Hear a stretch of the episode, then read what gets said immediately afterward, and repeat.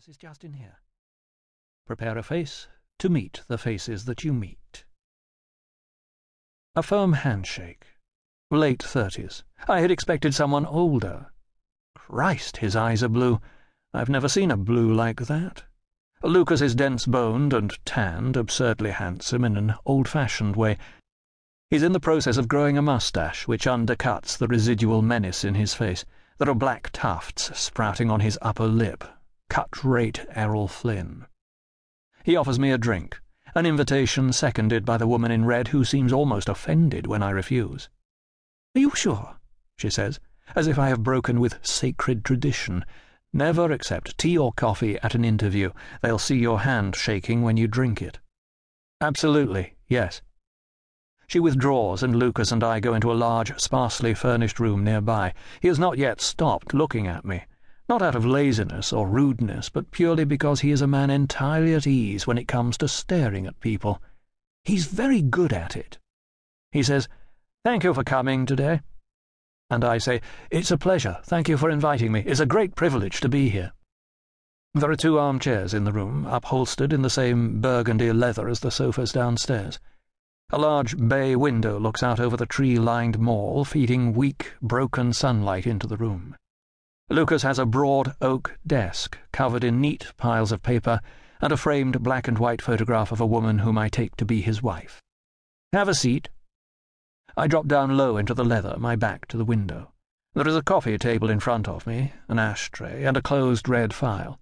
Lucas occupies the chair opposite mine. As he sits down, he reaches into the pocket of his jacket for a pen, retrieving a blue Mont Blanc. I watch him, freeing the trapped flaps of my jacket and bringing them back across my chest. The little physical ticks that precede an interview. Milius. It's an unusual name. Yes. Your father, he was from the Eastern Bloc? His father, not mine.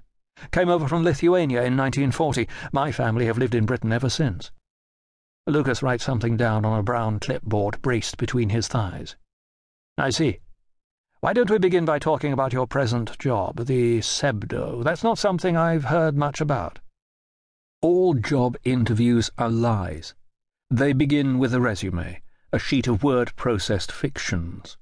About halfway down mine, just below the name and address, Philip Lucas has read the following sentence.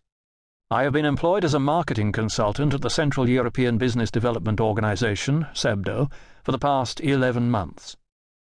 Elsewhere, lower down, are myriad falsehoods, periods of work experience on national newspapers. Could you do some photocopying, please? A season as a waiter at a leading Genevan hotel eight weeks at a London law firm, the inevitable charity work. The truth is that CEBDO is run out of a small, cramped garage in a mews off Edgware Road. The kitchen doubles for a toilet if somebody has a crap no one can make a cup of tea for ten minutes. There are five of us Nick, the boss, Henry, Russell, myself, and Anna. It's very simple.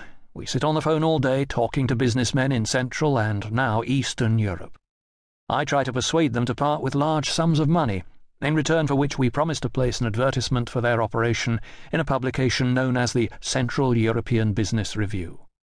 This, I tell my clients, is a quarterly magazine that enjoys a global circulation of 400,000 copies, distributed free around the world. Working purely on commission, I can make anything from two to three hundred pounds a week sometimes more, peddling this story. Nick, I estimate, makes seven or eight times that amount. His only overheads, apart from telephone calls and electricity, are printing costs. These are paid to his brother-in-law, who desktop publishes 500 copies of the Central European Business Review four times a year. These he posts to a few selected embassies across Europe and to all the clients who have placed advertisements in the magazine. Any spares he throws in the bin. On paper, it's legal. I look Lucas directly in the eye. The CEBDO is a fledgling organization that advises new businesses in Central and now Eastern Europe about the perils and pitfalls of the free market.